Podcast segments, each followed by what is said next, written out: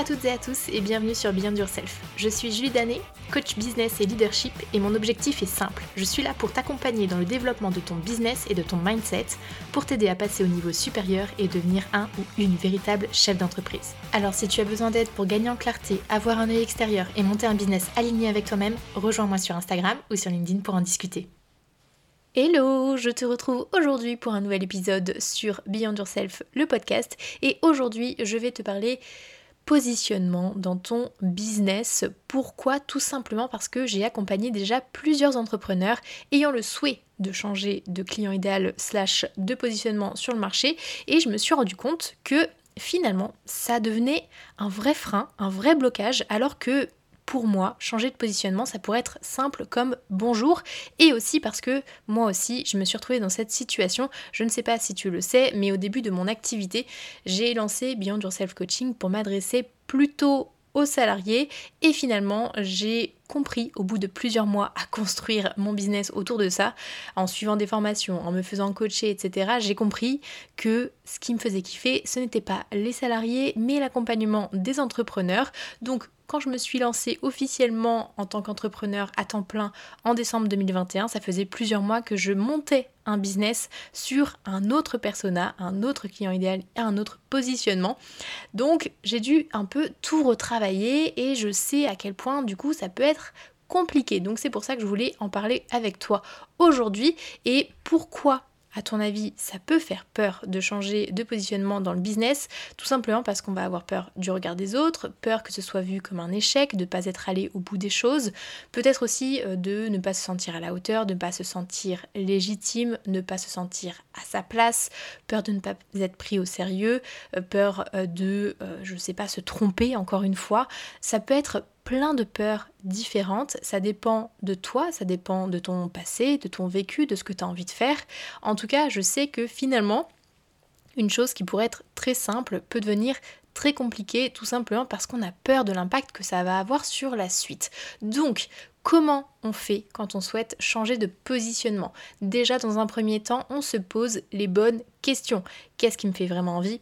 Qu'est-ce qui m'appelle, où est-ce que je me sens le ou la plus épanouie, qu'est-ce qui me fait kiffer du début à la fin, et tout ça en étant tout à fait honnête avec toi-même. Et je sais que c'est cette partie-là qui est la plus compliquée, parce qu'on a toujours un petit fond euh, de nous qui nous dit ah, T'es sûr? Oh, et puis finalement, qu'est-ce que les gens vont penser? Est-ce qu'on ferait pas plus ça pour que ce soit mieux perçu, pour qu'on puisse accueillir de manière un peu plus naturelle ce que j'ai envie d'apporter? Voilà, on se pose toujours un peu les questions sous le prisme de ce que les autres vont penser. Donc le plus gros challenge ici, c'est que tu te poses les bonnes questions en pensant réellement à ce que toi, tu as envie de faire et qui tu as envie d'accompagner. Et une fois que tu as fait ce travail-là déjà de te poser les bonnes questions et que tu commences à voir quelque chose qui se dessine, là je te propose vraiment de mettre tout dans la balance. Parce que oui, changer de positionnement, ça peut faire peur, comme je te l'ai dit juste avant, mais te dire, est-ce que je vais pas finalement gagner davantage à être totalement aligné avec ce que je vais Et tu verras que quand tu seras vraiment droit dans tes bottes avec quelque chose qui te fait kiffer du début à la fin, l'alignement, il va être visible à la fois dans ton bien-être, dans tes prix, dans tes ventes et aussi dans ce que tu vas apporter à tes clients. Et là, je te donne un exemple très simple que moi j'ai vu euh, sur une de mes clientes. Elle était positionnée ben, un peu comme moi au tout début de mon activité, positionnée plutôt sur des salariés, entrepreneurs, enfin c'était pas très très clair. Et finalement, en creusant, on s'est rendu compte ensemble que son kiff pur c'était d'accompagner les entrepreneurs. Et à partir du moment où elle a switché et qu'elle s'est mise sur cette cible entrepreneuriale, tout de suite, ça a décollé. Elle a réussi à mettre un prix qui était beaucoup plus aligné avec elle et elle a eu des appels découvertes. Ça s'est déclenché et son chiffre d'affaires, elle l'a fait beaucoup plus vite que prévu. Donc, une fois que tu as mis le doigt sur ce qui est vraiment important pour toi et ce que tu as vraiment envie de faire, tu verras que tout va découler beaucoup, beaucoup plus facilement. Une fois que tu as fait tout ce travail-là, je te propose vraiment de travailler ton client idéal.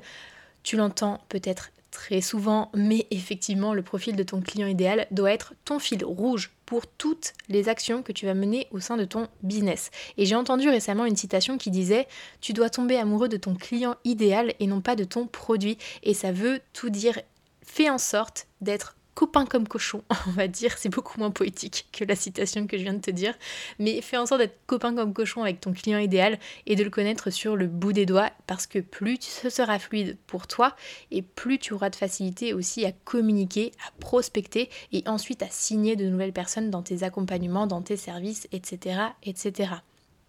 Et une fois que tu as fait ça, demande-toi aussi si tu peux capitaliser sur ce que tu as déjà construit avec ton positionnement précédent parce que changer de positionnement, ça veut pas dire tout reprendre de zéro forcément. Bon, sauf si tu me dis que tu vends euh, des bilans de compétences à l'heure actuelle et que finalement tu te vois boulanger. Là, oui, ok tu vas pas pouvoir capitaliser sur beaucoup de choses en termes d'offres, mais en termes de compétences, savoir-être, etc. Si, tu pourras capitaliser là-dessus. Mais demande-toi vraiment qu'est-ce que j'ai déjà construit, qu'est-ce que ça peut m'apporter comme base pour la suite? Moi, par exemple, tu vois, j'ai changé de cible, mais la construction de mon offre de base, ça pouvait vraiment être transposé. J'ai juste changé les problématiques, les transformations, etc.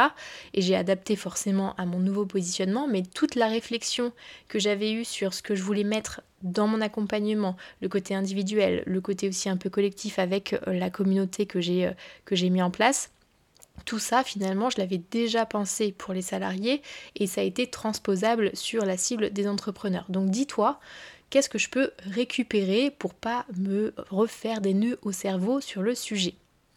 Et ensuite, ça va être très simple pour toi. Une fois que tu as fait tout ce travail-là, ça va être de foncer tête baissée. Parce que oui, une fois que tu as mis sur le doigt sur ce qui est important pour toi, il n'y a plus à tortiller des fesses. Hein. Euh, comme on dit, il faut y aller et ne plus se poser de questions. Donc, je le répète, je l'ai déjà dit dans des anciens euh, podcasts, mais si jamais tu me découvres aujourd'hui, l'entrepreneuriat, c'est un cycle très simple. Tu lances des choses, tu les testes, tu tires des conclusions pour ajuster et ensuite recommencer. Tu lances, tu testes, tu tires des conclusions pour ajuster.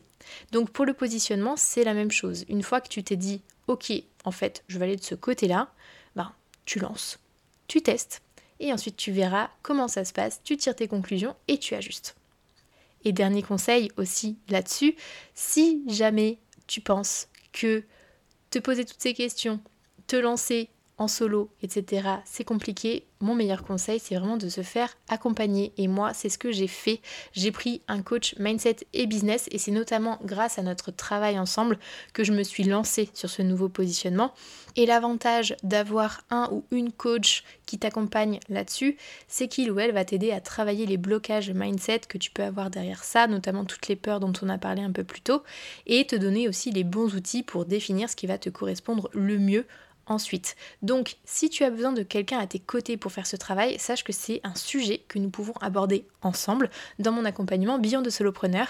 Et pour savoir si c'est la bonne chose pour toi, c'est assez simple. Tu réserves un appel découverte avec moi pour que nous puissions en discuter et on va parler de toi, de ton business, de tes ambitions et on verra si ça colle pour pouvoir faire décoller tous tes projets et être totalement aligné avec ce que tu as envie d'apporter autres personnes. En tout cas, si cet épisode t'a plu, pense à le noter sur Apple Podcast et Spotify et aussi à le partager autour de toi. Si tu le fais rien qu'auprès d'une seule personne, tu peux avoir un impact énorme à la fois sur cette personne et aussi sur moi en faisant connaître le podcast à un plus grand nombre. Et je te dis à la semaine prochaine pour un nouvel épisode. Ciao